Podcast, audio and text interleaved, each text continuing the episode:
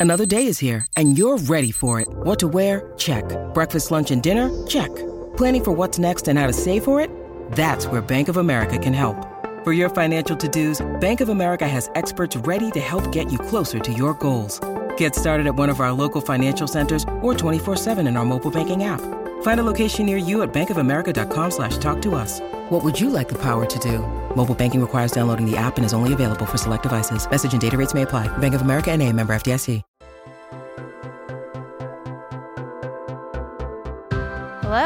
Welcome to Ask Us Anything, where popular science answers questions as tiny and personal as why it's so hard to touch our toes, and as far out and ginormous as what's past the edge of the solar system. I'm Purbita Saha, PopSci's Senior Deputy Editor. And I'm Jess Boddy, Multimedia Editor here at PopSci and producer of Ask Us Anything. Purbita, welcome to the show. Excited to chat about some vintage spacecraft and one of NASA's most legendary missions with you today. Yeah, yeah, I'm excited to hear. Um, and you've probably noticed we haven't been around for a while, and that's because we've had some changes here at PopSci, but we're back. And the Ask Us Anything podcast will be around more regularly too. We will be dishing out new episodes four times per year to sync up with and highlight our quarterly PopSci Plus theme drops online. So if you don't want to miss our episodes, make sure you're following us on whatever podcast app you like to use. And if you'd like to see the aforementioned stories, you can head on over to popsci.com slash popsci dash plus for more info. And we'll put that uh, that link in the episode description too. But anyway, Purbita is here to talk about a really neat story from the spring issue, which is all about quote unquote making it work. Um, and it has to do with one of my favorite topics, exploring deep space. Purbita, what do you got for us? Absolutely. Today, we'll be diving into humanity's longest space mission and how it's defied all odds in terms of time, technology, and trajectories. The question we'll be answering is how are Voyagers 1 and 2 still ticking?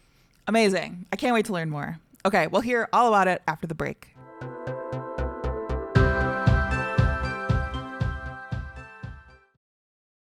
When you need mealtime inspiration, it's worth shopping Kroger, where you'll find over 30,000 mouthwatering choices that excite your inner foodie. And no matter what tasty choice you make, you'll enjoy our everyday low prices, plus extra ways to save, like digital coupons worth over $600 each week. You can also save up to $1 off per gallon at the pump with fuel points. More savings and more inspiring flavors make shopping Kroger worth it every time. Kroger, fresh for everyone. Fuel restrictions apply.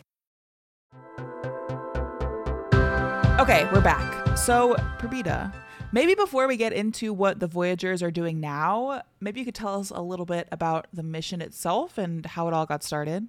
Yeah, so first I want to credit our contributing writer Tatiana Woodall because she reported most of this story. But let's go back to the summer of 1989 in Pasadena, California, where NASA was holding a high profile wrap party attended by Chuck Berry and Carl Sagan. Voyager 2 had just become the first spacecraft to fly by the final planet in the solar system, Neptune. At this point, it and Voyager 1 had already extended their missions by seven years. The twin probes, each the size of a Volkswagen Jetta and weighing close to 1,600 pounds, were launched in 1977 to gather data on Saturn, Jupiter, and the planet's moons and ring systems. But here we were in 1989, celebrating a full, unexpected tour of the solar system. Voyager 2 ultimately flew by Neptune four times, discovering four rings and six moons with its still functional instruments. NASA planetary scientist Linda Spilker remembers the bittersweet moment, the sight of the eighth planet's azure colored atmosphere signaling the end of the mission. Here's what she had to say quote, We kind of thought of it as a farewell party because we'd flown by all the planets. Both of them were well past their initial lifetimes. End quote. I love it. It's so poetic and theatrical. Um, but but yeah, that was in the 80s, right? So now it's this is going to make people feel old, but 46 years after the launch, um, and we still hear about the Voyagers. So what's up with that? Right. It seems like most scientists, including Spilker, really didn't expect the mission to keep going. But after Neptune, the pair continued whizzing beyond the heliopause, which is the boundary created by the sun's forces around the planets. There they continued into interstellar space, where they've been wandering ever since. Spilker, who is now the Voyager mission project scientist, says the probe's journeys, quote, really helped shape and change the way we think about our solar system, end quote. Just think about that iconic pale blue dot image, which Voyager 1 snapped from 3.7 million miles away as it headed away from the sun. While most of the Voyager's instruments, including their cameras, have shut down since then, space telescopes on Earth will still catch a weak radio signal from the probes now and then, assuring us that they're still alive and also helping us determine their distance. Currently, their location is estimated at Mm, between 12 and 14 billion miles away from home, which is farther than any spacecraft has been designed to go. Even the most cutting edge flyers today, like the James Webb Space Telescope and New Horizons probe, are destined to wander a few million or billion miles from their place of origin. So, what's the secret to the Voyager mission's survival? It's most likely the spacecraft's straightforward, redundant technology.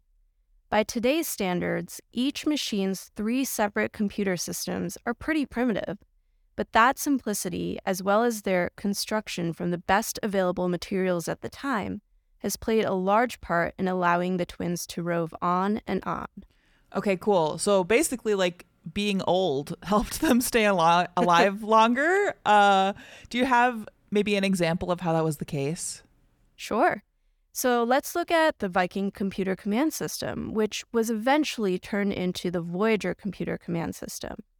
Because software capabilities were so limited in the 1970s, and the probes would need to communicate over enormous distances, NASA engineers kept the code pretty light. The memory was capped at about 70 kilobytes, so the teams would upload new programs to the spacecraft in flight, which also gave them the capability to adapt operations as the Voyager's planet hopped. So they could kind of send it a software update to have it keep collecting images and other data when it reached a new destination, for instance? Right, yeah. Even though the mission was drawn around getting to Saturn and Jupiter, it was redrawn over and over as the probes kept pushing past their potential. This flexibility of the operations allowed engineers to turn the Voyagers into scientific chameleons, as Tatiana Woodall described it. I love that. Those were her words, so Yeah. they're, they're nice words. hmm Adapting to one new objective after another. Plus, each of the three computer command systems had their own backups, so the risk of the entire spacecraft failing was super slim. And while we still aren't installing old Viking computers in modern day spacecraft, a lot of the strategies used to build and operate the Voyagers have proven useful in aeronautics now. The optical systems and multiple failsafe systems, for example, they've been translated to other long term space missions, like the Saturn Cassini space probe and the Mars Reconnaissance Orbiter. That's amazing. I knew the Voyagers were cool because they were old and they've lasted a long time and they're really far away. But I didn't really realize they had such an influence on other more modern projects. Um, so that's really neat. But okay, we've talked about the beginnings of Voyager and where they've gone and where they are now. But what about the future? what, what can we expect going forward? Yeah, great question. I mean, that's what most people care about these days. So, the Voyagers are powered by nuclear thermoelectric generators. Uh, they weigh about 83 pounds each and run off an isotope called plutonium 238.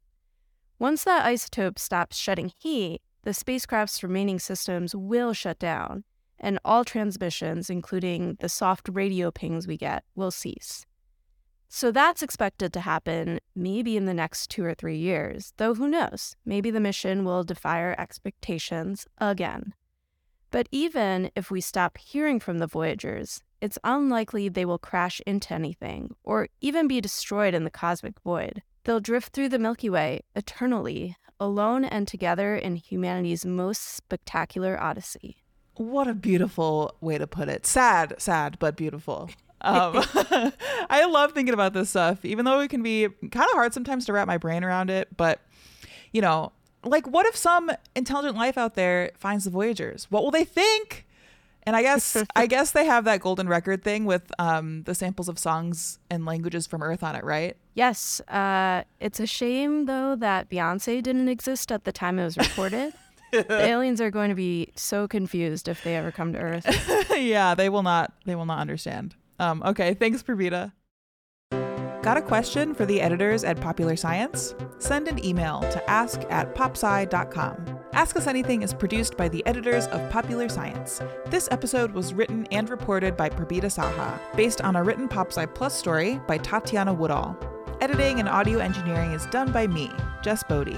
Big thanks to Billy Cadden for writing our theme song and to Katie Belloff for creating our logo. If you like our show, consider rating it on Apple Podcasts and leaving a review. It helps us out a lot. For more PopSci audio content, be sure to check out our sibling podcast, The Weirdest Thing I Learned This Week. Thanks for listening.